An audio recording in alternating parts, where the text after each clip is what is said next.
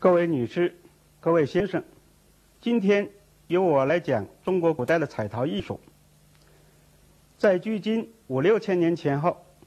曾是中国古代的彩陶艺术产生和比较发达的时期。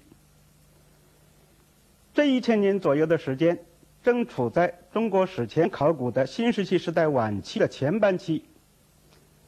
中国新石器时代的文化源远流长，迄今已经发现的考古学文化分布几乎遍及了全中国。不但有许多丰富的新石器时代晚期的考古学文化，而且还陆续发现了一些属于新石器时代中期和早期的考古学文化。由于生活在各个地区的古代居民所处的地理环境与气候条件的差异，他们在长期的繁衍发展过程中，逐渐形成了自己的独特的生产方式和生活方式，并且逐渐形成了自己的宗教信仰、自己的艺术观、自己的风俗习惯和文化传统。这些个物质的和精神的产物常常会在他们留存下来的一些遗迹和遗物中得到充分反映。同历史时期一样，新石器时代的居民日常从事生产和生活的用器也是多种多样的，其中陶器是他们日常生活中进行炊煮、盛储和饮食的主要器具。为了使这些陶器美观，同时也是为了使有些陶器更加耐用和实用，器物的外表往往都被加上了各种花纹装饰，比如刻花纹、附加堆纹、绳纹等等。在新石器时代的一些陶器装饰中，有一些是用颜料画出来的各种彩色的花纹图花纹图案。这些个带彩色花纹图案的陶器便被称为彩陶。彩陶是在陶胚成型以后画上花纹，在陶窑烧制出来的。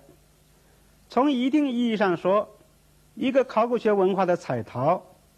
可以从一个考古学文化的彩陶花纹，可以从某些个侧面反映这个考古学文化的共同体的人们的某些某种宗教信仰和艺术观。总体来说，彩陶在中国新石器时代晚期的一些考古学文化的陶器群中所占的比例都不大，但是相比较而言，分布在黄河中游地区的仰韶文化、上游地区的马家窑文化和下游地区的大汶口文化，特别是仰韶文化和马家窑文化，不仅彩陶的数量比周邻地区的同期文化要多得多，而且从彩陶图案的繁复精美上来看，也是其他文化所不能比的。黄河流域的彩陶一般都是红陶。新石器时代的陶器在不同的时期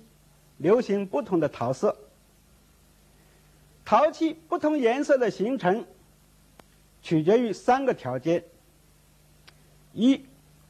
是陶土原料所含的化学成分；二，陶窑的室内气氛和烧成温度；三，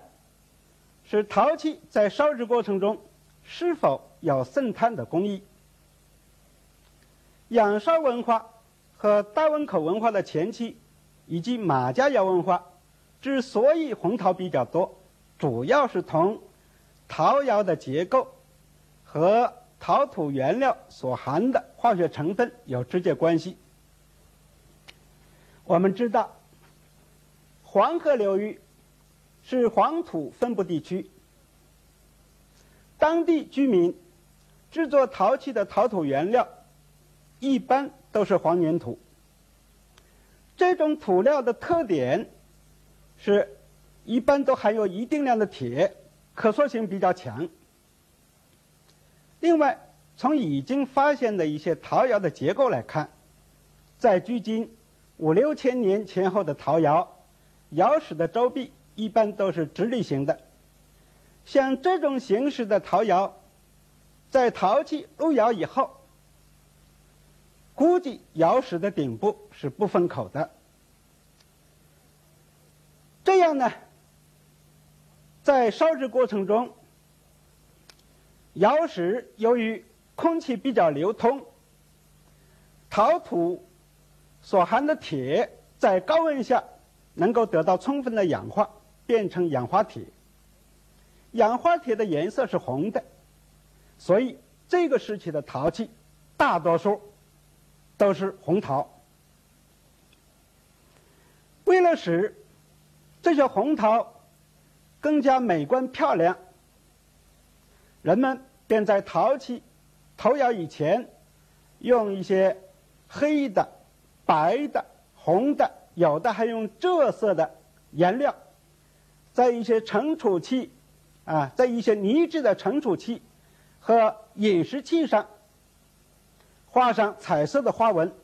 然后再投窑烧制。在红陶上画花纹，既可以直接画，也可以先施上一层陶艺，也就是说，先在陶器上打上地字，然后再画花纹，看起来呢，得到彩陶比较容易，比较方便。这可能就是黄河流域晚期新石器的晚期新石器文化的前期为什么彩陶比较发达的直接原因。到了仰韶文化和大汶口文化的后期，由于陶窑的结构和烧制工艺都发生了一些变革，红陶呢数量于是大大的减少，而灰陶和黑陶的数量却大大的增加了起来。那么彩陶在这个时候也就逐渐走向了消亡。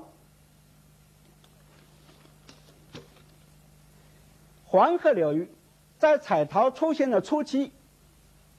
花纹一般都很简单，最常见的是一种横向的宽带形纹。后来随着绘画匠人技艺的提高，彩陶的花纹才复杂了起来。生活是艺术创作之母，彩陶作为一种艺术品，它的花纹图案是人们日常生活中能够观察到、体验到的东西的生动写照。正因为它贴近人们的生活，所以它的内容也是多种多样的。概括起来说，黄河流域的彩陶花纹大体上可以归纳为这样的四类：一类是反映人们生活环境的，另一类是反映生产活动的，第三类是有关天象的，第四类是仿生的。反映生活环境的，如这件陶器上的波浪形纹，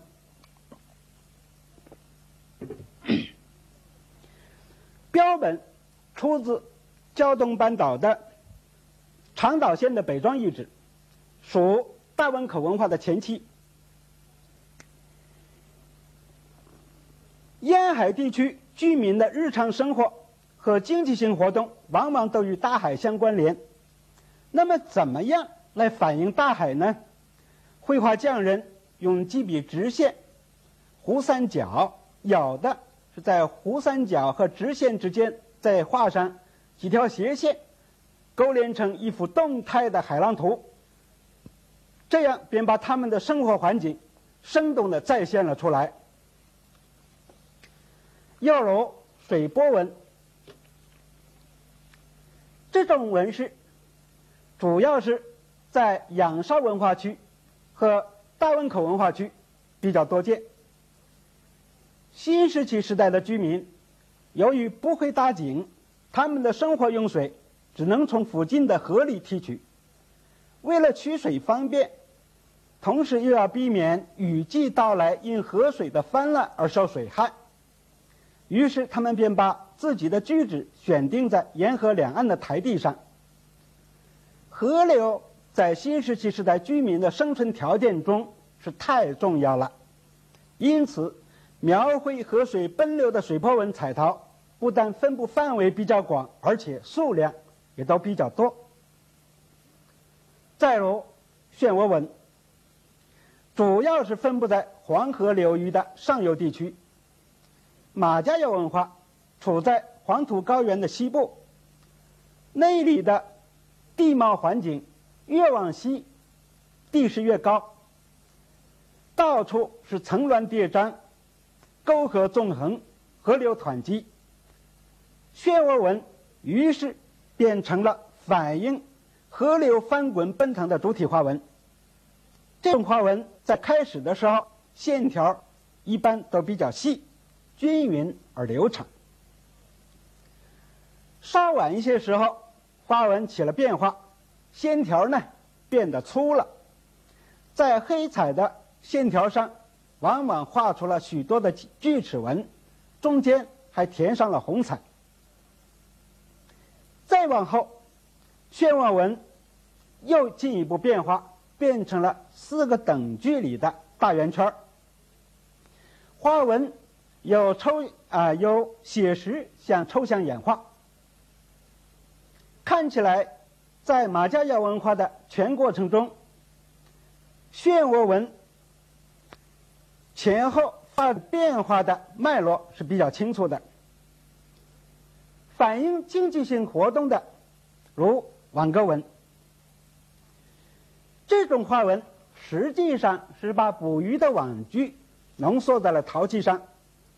普遍盛行于黄河流域。有的图案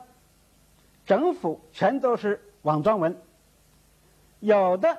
则是网状纹跟水波纹、山形纹、漩涡纹共同组成一幅完整的画面。反映生产活动的花纹，再如舞蹈纹，这种纹饰目前呢还只见于马家窑文化的早期，一般都是画在陶盆的里面，把陶盆呢里面分成三个等份，每一等份最少画五个人手拉手在翩翩起舞，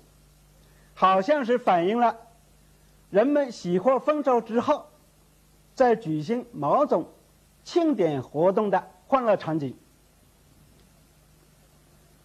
主题反映天象的彩陶花纹主要是见于大汶口文化区和仰韶文化区的东部。图案的基本母题是太阳纹、八角星纹和圆圈纹，这几种花纹都应该是有关太阳、月亮和星辰的大写意，可能是同人们崇拜太阳神、举行祭天活动有关的一种花纹图案。仿生类的花纹有描绘植物的和描绘动物的两种。描绘植物的花纹最常见的是花瓣纹，这种花瓣纹呢通常都是只见于大汶口文化区和仰韶文化区。花纹的特点有的是写实的，就是在花心的周围一般都是画上四个花瓣，有的但是在花瓣纹的基础上所产生的变异是花瓣纹的变体。动物性的花纹可能都同居民的某种宗教信仰和图腾崇拜有关系。这一类花纹在仰韶文化中种类和数量都比较多。马家窑文化虽然也有一些，但是种类比较少。比如说仰韶文化的蛙纹，这种花纹呢通常都是画在彩陶盆的里面，特点是写实性比较强。受仰韶文化的影响，马家窑文化的早期也有少量的蛙纹彩陶，并且呢也是画在陶盆的里边，风格跟仰韶文化的蛙纹蛙纹不完全一样。到了马家窑文化的后期，蛙纹都改画在陶罐上面，图案呢已经抽象化了，风格显得比较粗放。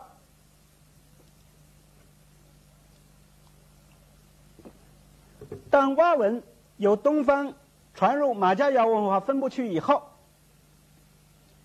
那里的居民根据自己的需要加以创造、革新，融入了自己的传统和观念。实际上，马家窑文化后期的彩陶不光是蛙纹，其他花纹事实上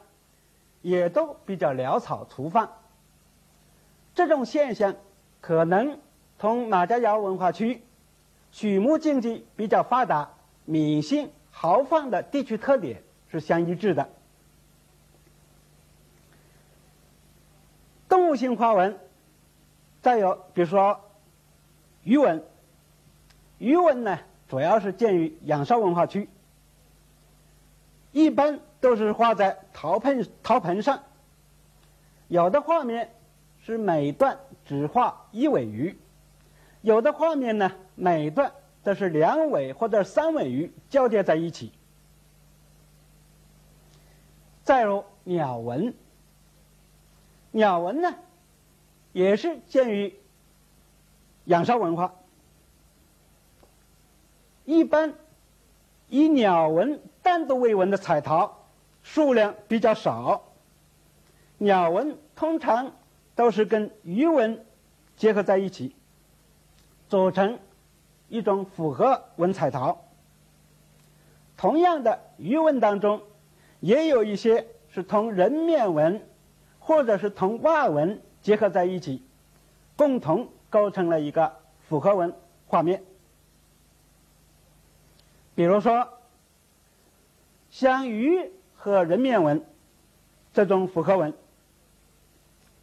一般都是作为内彩画在陶盆的里边。画面中人面的嘴部、耳部两侧分别画上一尾鱼，有的在发髻上面还再画上一顶鱼形的帽子，寓意人同鱼的关系密切，反映了一种图腾崇拜观念。再比如像鱼、鸟复合纹，有的画面是以鸟纹为主，鱼纹呢则作为配衬画在鸟纹的一侧，有的画面是反映鱼鸟相争斗的，比如这件大头西颈狐大头西颈狐的腹部画了一只鸟和一尾鱼，鸟眼圆睁，鸟的嘴紧紧地咬着鱼的尾部，鱼呢做拼命挣扎的样子，以至于鱼鳍都翘了起来。再比如河南临汝盐村出土的一幅关于石斧图，这幅图是画在一件大陶缸的腹部，画幅高三十七厘米，宽四十四厘米。画面左侧是一只白鹳嘴里衔着一尾鱼，右侧画的是一把石斧。白鹳头颈高扬，大眼圆睁，并且炯炯有神，身部呢略向后倾，看起来气势傲然挺拔。而鱼不但眼睛小，而且无神，再配以僵直的身部，给人的感觉是已经气息奄奄了。右侧的石斧是捆绑在一个木把上，木把的中部呢刻有一个叉形的符号，下部画成了网状纹，可能是象征绑缚着皮条一类东西，以便于手握的。在陶缸的底部有一个直径不到一厘米的圆孔，出土的时候缸里面曾有人骨。在河南省的汨罗河流域，像这样的陶缸目前已经发现了上百个，缸里面都曾有人骨，说明这种陶器是一种专用的瓮棺葬具。但是在上百个陶缸中，只有盐村的这一件画了这样一幅具有深刻含义的彩画，表明这个主人的身份地位是很不一般的。我们联系前面介绍的鱼纹、鸟纹彩陶，不但数量多，多次的重复出现，而且不止一次的出现过鸟鱼相争斗的画幅。由此推测，在仰韶文化中，当有以鸟为图腾的氏族和以鱼为图腾的氏族。如果这个判断不错的话，那么这幅画所反映的就应该是以白鹳为图腾的族战败了以鱼为图腾的氏族。墓主人是白鹳氏族的首领，那把刻有特殊符号的石斧是他生前使用的征战兵器，是权力地位的象征。他生前曾率领鹳氏族征服了鱼氏族，成了鹳氏族的英雄。他死后，鹳氏族为了表彰他、纪念他，而专门为他画了这样一幅彩画。黄河流域的彩陶花纹、彩陶花纹，除了上面讲的这四类，当然还有另外一些纹样。比较这些花纹，便会发现它们当中有许多往往都是上面这四类花纹中某一类的变异。例如这件彩陶碗的花纹，实际是简化了的鸟纹，而另外一些花纹呢，实际这是鱼纹花瓣纹的变体。所以说，这四类花纹是黄河流域彩陶花纹的主体图案。这些花纹有三个基本特点：一、早期的花纹写实性的比较多；二、多数的花纹都是先用圆点、圆圈或者是直线，把要表现的主题在画面上定位，然后再画上去的。像这一件半成品的彩陶帛就是很好的例证。